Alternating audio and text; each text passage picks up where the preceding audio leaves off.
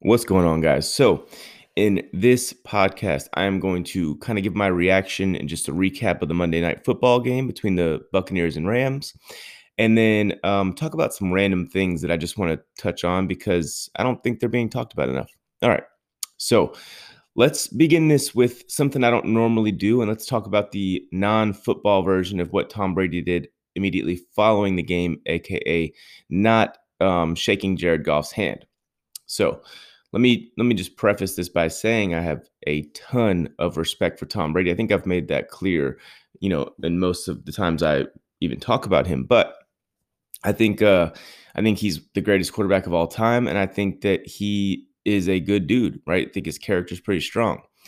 All right. That said, I do not appreciate the fact that he's now for three games just walked off the field without shaking his opponent's hand. I think that there is a level of respect you need to carry yourself with and kind of uh and just honor you know what i mean? Like there's there's something about going to battle against these guys that are that are the best players in the world. Even the 32nd best quarterback in the world i mean in the nfl is top 32 in the world at his craft. Like we've got to you've got to show respect to your opponent you know what i mean? I don't care how many super bowls you've won.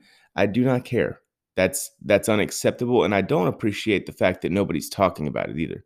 I mean, for the most part, like we see, you know, we see a few talking heads kind of go to discuss it for five minutes or whatever. But I, I just look, I understand that Tom Brady is one of the most competitive people alive. I get that. But guess what? So is Jared Goff, whether you guys like it or not. Like these dudes that are the best, that are world class at their craft, they did not get there by not being competitive. That's just not how it goes, right? Like everybody in the NFL is world class. Everybody is competitive. Nobody likes to lose. You know, n- there's not just this like, oh no, Tom Brady, that's what makes him special. That kind of argument. I'm not willing to hear that because what makes what makes you special as a competitor is win or lose to show respect. Like me as a kid, I've always been very, very competitive. Like when I would lose in any sports uh, game I played in, I would cry like uncontrollably after the games. I cannot stand losing. And to this day, I'm very similar. My son, five years old, is very much the same way. He, we, we, when he was like three, my wife and I beat him in Candyland and he lost it. You know, it's just like that's, that's okay. But what I always teach him and not to make this you know uh, weird or anything but what i always teach my son is immediately following the game whatever you're competing in win or lose you immediately show respect you know and i just for somebody of tom brady's you know level a guy that's played for 20 years a guy that you know is widely regarded as the goat and rightfully so for him to represent the game that way and to and to you know he's supposed to be whether he likes it or not an ambassador of the of the game of football. And for him to to just completely avoid shaking hands but then to go shake hands when he wins is in my opinion just completely unacceptable. There is literally no excuse at all for avoiding handshaking with your with your opponent. Like that's just something you do as a winner right? Like as a as a winner in life when someone beats you you go show respect. Now, he didn't have to go over there and carry on a five minute long conversation with Jared Goff, but what he did have to do, in my opinion, is go over there, quick handshake, and out the door. Do you ever seen Bill Belichick when he loses? He does exactly what I just described. He it's it's like the most awkward, like painful thing to watch because he just it's a it's a half a handshake, but he touches hands, he gives the shake and a little head nod, and he runs away. That's what I would do because I'm extremely like I hate losing just like anybody else. And when you in that situation, you have to show that respect. Though it's a very little thing, but for me, uh, I think it's just something that you can do no matter what, right? Like it's principle oriented, and I think the Tampa Bay media uh, deserves criticism for not really putting him on the spot about this because it does matter in my opinion. So that's just that's just the way I look at that. There's no excuse for not shaking hands to not you know, more importantly, just to show the sign of respect for your opponent. Because, like I said, Jared Goff is a world class football player. And anybody in the NFL is world class. So show respect to the guys that just beat you And and uh, that you know that brings me to my next kind of thing I want to talk about is Tom Brady. Not to just be ruthless on Tom Brady today, but he deserves criticism. He did not play well. I want to touch on how he played now. So Tom Brady didn't play well in Monday Night Football. He he was awful. you know, so that's another primetime game where he just wasn't very good. And you know, he made the uh, he took advantage of that late interception from Jared Goff to um, get his team into the end zone. So there was that, you know, kind of semblance of clutchness still to him. But overall, he just didn't play well. Now, I am definitely going to consider the fact that he played against the Rams defense, and they are a very, very, very good defense. The best defense in the NFL at this point. I mean, it, excuse me. And, and if you look at just the overall completeness. I don't know if that's a word or not, but if you look at the overall completeness of that defense, they're great. And I'm going to touch on that in just a second. But when I when I look at Tom Brady, um, I'm his biggest fan in a lot of ways, or just the I have a lot of admiration for the football player that he is. But in that game, he did not play well enough. Like he was the reason that they lost, if I'm being completely honest. Now, there were other factors like coaching uh, I think coaching was a big one. I think Sean McVay absolutely outcoached Bruce Arians.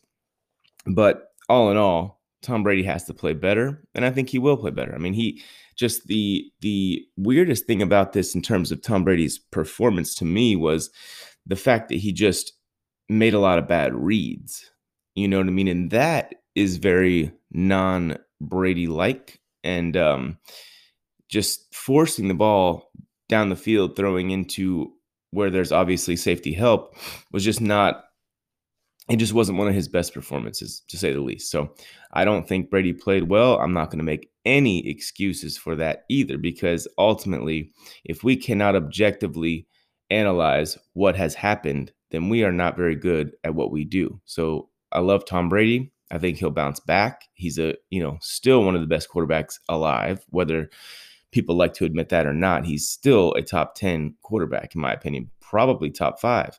But against the Rams on Monday night, he did not play well. He was he was bad. You know, he struggled and he made bad decisions, which are the most worrisome thing to me. I'm, I'm not really worried about him, but like moving forward. But in terms of just uh, analyzing his performance on Monday night, he just he didn't make good decisions consistently, and that to me is uh you know, not very Tom Brady like and just not good enough. And the, the Buccaneers will not advance past the first round of the playoffs if he can't bring his A game.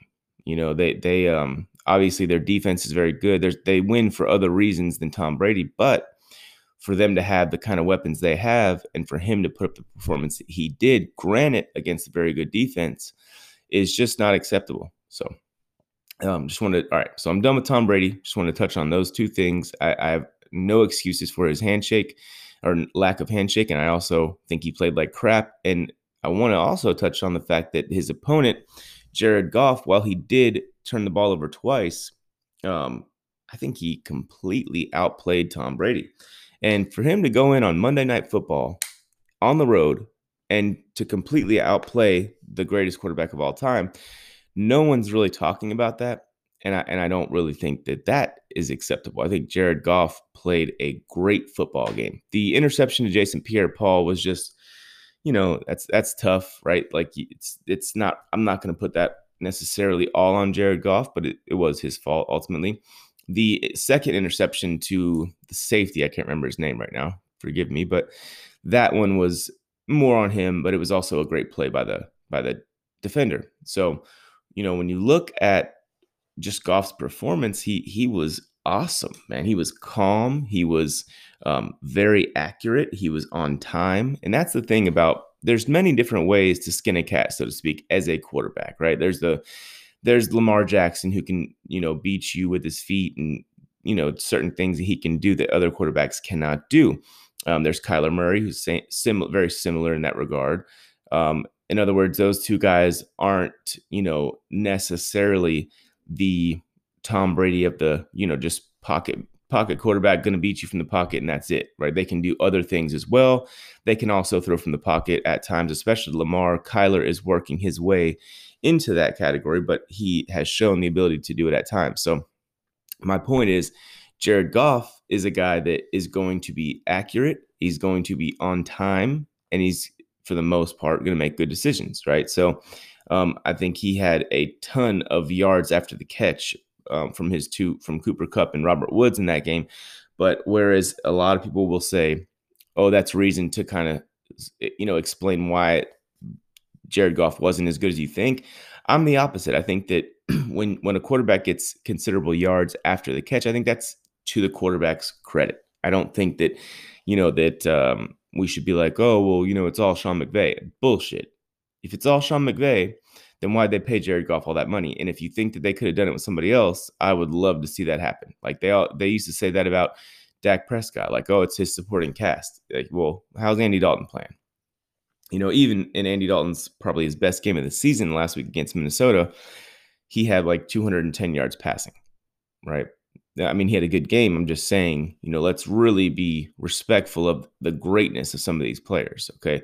So, Jared Goff, in my opinion, and I've never really wavered on this, he's struggled at times in the past and he hasn't necessarily had a, you know, great statistical season because he hasn't thrown as many touchdown passes. Um, but he is a very, very good quarterback to me, probably a top 10 to 12 player in football, you know, so I think he deserves his credit. And to do this against a very good Tampa Bay defense, in my opinion, is is impressive because the Bucks lead the NFL in interceptions with 14. They they and entering that game, they led the NFL in interceptions as well. So they just they're a team that is going to take advantage of any mistake that you make in terms of what they can do defensively. And um, for Goff to be able to put up that kind of a performance with literally no running game because, well, no one can run the ball against Tampa.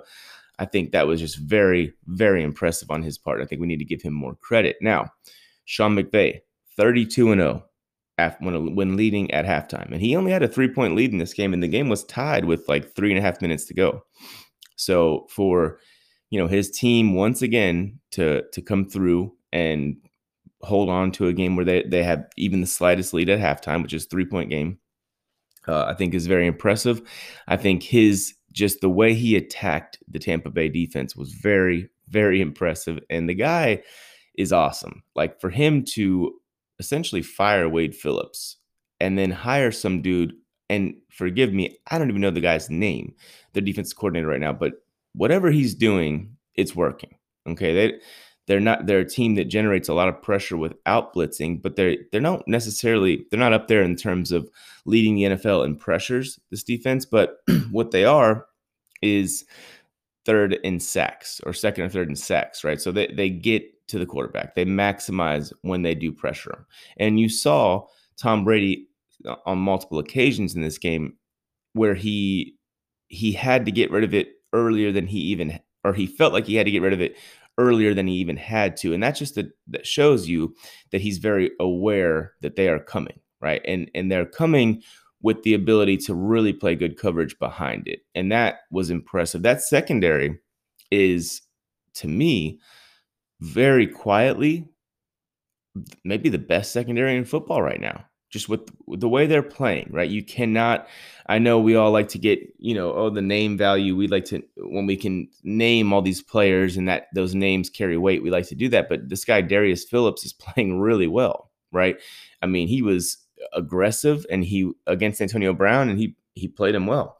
Um, there, you know, to Tom Brady's defense a little bit, there wasn't a ton of people open against this secondary, and I think a lot of that has to do with the fact that the secondary is very good and a lot of that also has to do with the fact that uh, Bruce Arians and Brian, Byron Leftwich need to do a better job, excuse me, of calling plays. Like there needs to be look the the the Ronald Jones or Leonard Fournette first down run up the middle for one is is really getting old. Like we need to see more play action on first down or just pass it more on first down. Like it cannot just be, you know, play action on second and third down, um, run it on first, and you know it's just very predictable, very vanilla offense. And I, you know, I just think that they can be better than that. So I want to give credit to this Rams defense because as I've been touting for weeks now, they're very good. I had somebody leave a comment the other day. I, I saw it on Instagram. I don't know if I ever actually got to respond to it, but basically what the comment was, and it was on my post asking if the Rams are Super Bowl contenders.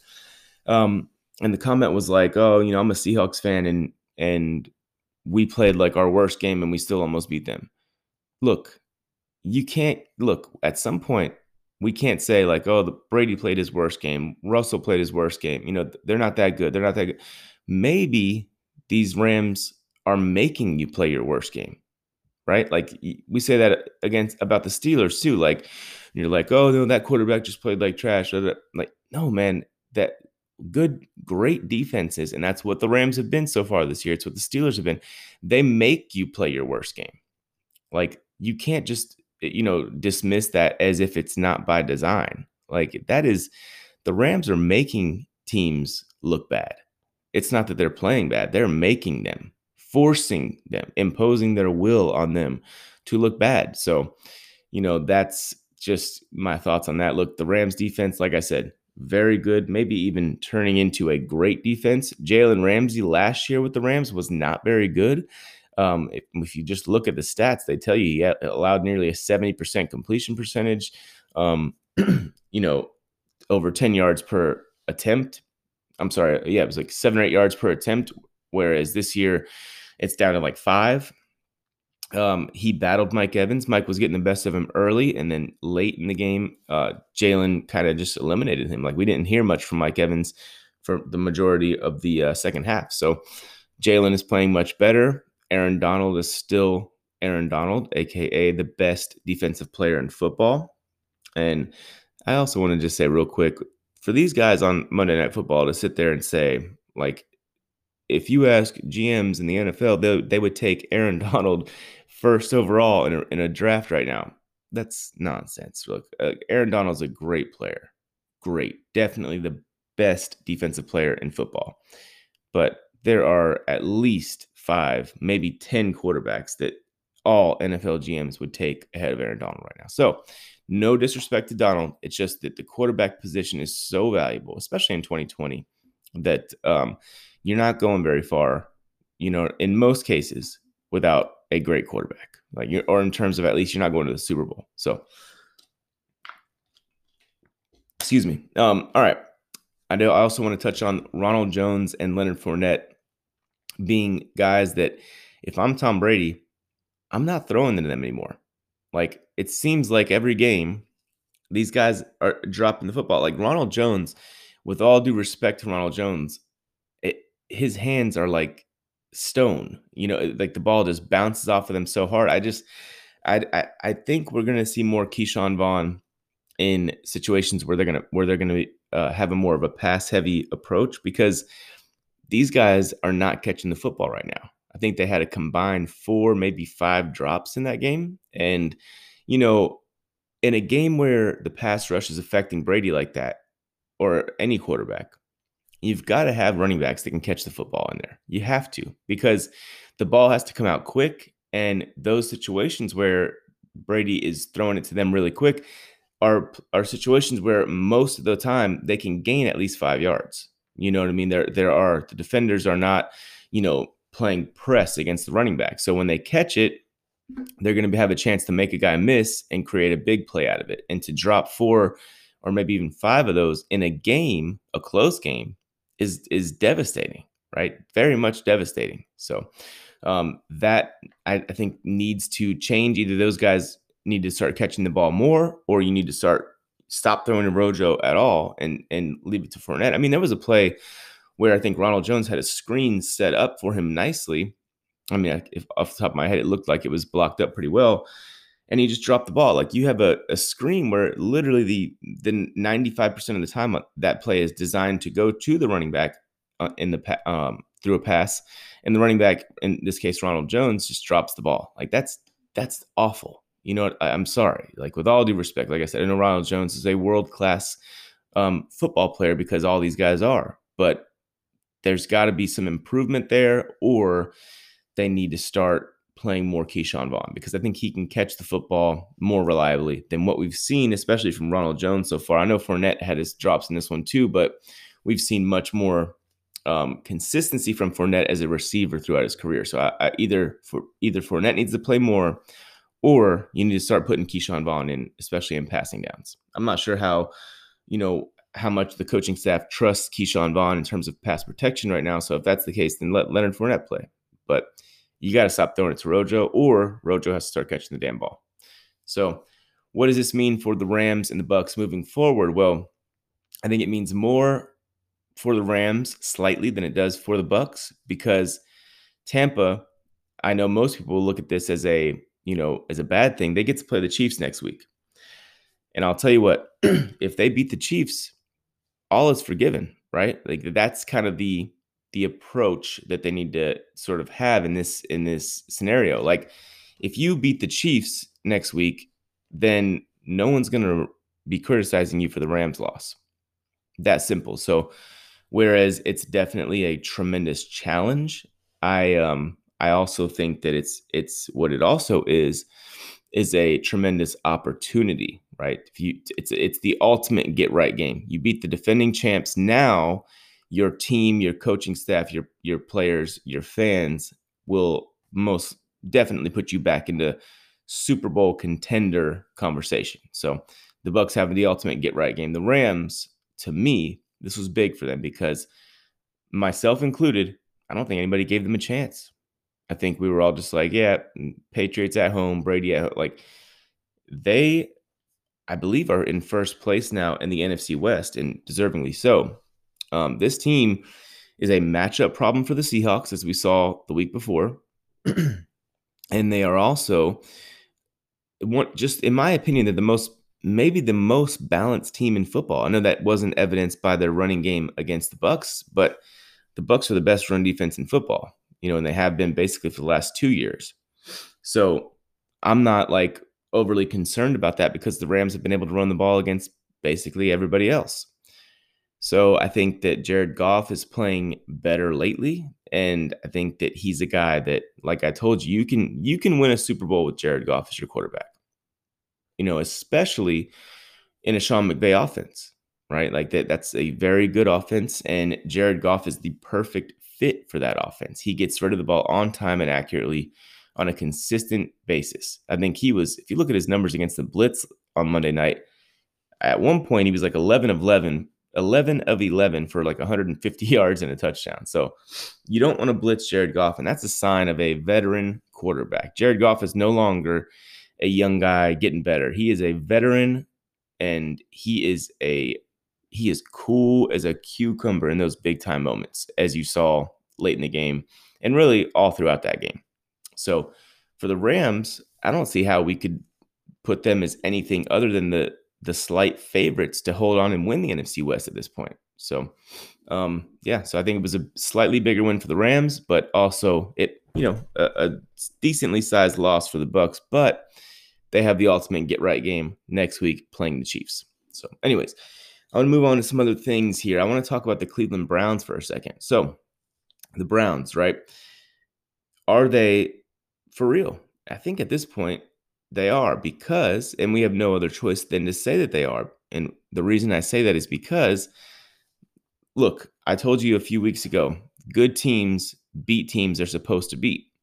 Well, we've seen that now from the Rams for, eh, I mean, a, a bunch of weeks, right? We've seen them get blown out by the Ravens and blown out by the Steelers. And while that is definitely concerning, I think that you know that I can stomach that when you always, almost always, take care of business against teams that you're supposed to beat. So if you look at their three losses right now, they lost to the Ravens, they lost to the Steelers, and they lost to the Raiders. I believe they're they're seven and three, I think, or or maybe eight and three now. Uh, seven and three. I'm sorry. So when you look at that, it's like I'm if I'm a Browns fan, I'm totally fine with that, right? I would like to be able to beat the Ravens and Steelers, and the good news is for them they have a chance to do so because they play each team again. But when you look at the other times they've played football this year, they have beat everyone that they're quote unquote supposed to beat. The Raiders right now are a legit playoff caliber team. I think they would be in the playoffs right now if the playoffs started today. And the Browns, uh, so like when you look at that, and you think, are we super, if you're a Browns fan, are we Super Bowl contenders? Well, I'm not sure about that. But we are a legitimate playoff caliber team. The defense has been playing much better lately. And just something that I trust about them moving forward is their formula. They have a formula that is designed for winning, and it has been. If you look at the historical uh, rate of success of teams that play good defense, which they which they have been playing lately, for teams that run the ball very well, which they have been doing all year for the most part, and for teams that uh, don't make mistakes, don't beat themselves, which Baker has not been doing lately. You know, we can call him, you know, we don't necessarily call him dynamic at this particular time, but he's what he is is being relatively mistake free. And you know, for a guy that is a young quarterback still, just his third season, to be playing at the level he's playing, which is you know solid, nothing nothing spectacular, but they haven't called on him to be spectacular yet. The last time they needed him to be spectacular, so to speak, was against the the Bengals in a game where he completed like 20 plus passes in a row to win the game, including the game winner. So, you know, that is uh, very impressive in my in my opinion, and I think that the Browns at this point in the year are legitimate playoff. Cal- I mean, they're a legitimate playoff team, and I think that they to me they remind me sort of of, of last year's Bills in that you know maybe they're not Super Bowl contenders, but what they are is consistent, and that's what winners are in this league for teams. If you want to be called a winner, you have to consistently beat the teams you're supposed to beat and consistently do the things that you're capable of. And I could make the argument right now that through 10 games, the Cleveland Browns have done that week in and week out. You know, I think the the Ravens and the Steelers are are difficult matchup for them. I think the, the Raiders as well. Um, Raiders not quite as much, right? But I think that the Ravens and Steelers are just a very tough matchup for these Browns. But they've beat everyone else, and that is very impressive. I think Kevin Stefanski especially when you consider the now they'll be without Myles Garrett for a second week. They're going to be up without Denzel Ward for a few weeks. They're going to be without, you know, some key players. Nick Chubb for several weeks this year. I think that Kevin Stefanski at this point in the year might be my pick for coach of the year. You know, he's done a great job. And for him to come in there in year one and turn around a team that was, you know, below 500 last year is is obviously very impressive, especially they lost Odell Beckham Jr. You know, they've lost several very good and, and players that you would call key players, at least at some point earlier in the season. You know, you would have called them key players. Um, so I think Stefanski is maximizing what he has in terms of talent and the uh, the offensive line for being a new unit, relatively new. They're playing very well. I mean, they're that's an understatement. They're playing phenomenally well. So, if I'm a Browns fan, I'm very impressed with my team and I'm very excited about the present and the future. So, I think that realistically this season you'll you'll be a playoff team and I think you have a chance of winning a playoff game. And I think that's obviously very exciting. I think next year the legitimate Super Bowl contenders is where you'll be. With another good offseason where where you add some good players, yeah, I think legit Super Bowl contender. I think something that's very interesting is how do they play the Baker Mayfield situation? I mean, for me personally, I would let him play out next year. I would put the fifth year option on him and let him play next year and give myself some time to see kind of what he does in, in terms of consistency moving forward. But look, I just wanted to just touch on what they've been able to do with the injuries and, you know, just kind of the defense that was struggling. We're seeing it. We're seeing clear improvement from the defense. We're seeing Baker not turn the ball over, and we're seeing a dynamic running game. Uh, Kevin Stefanski is doing a great job. He'd probably be my pick for coach of the year right now. So shout out Browns, you are legit. And uh, so yeah, that's what I got for you guys today. I just wanted to touch on the Cleveland Browns and the um, recap and review that Monday night game.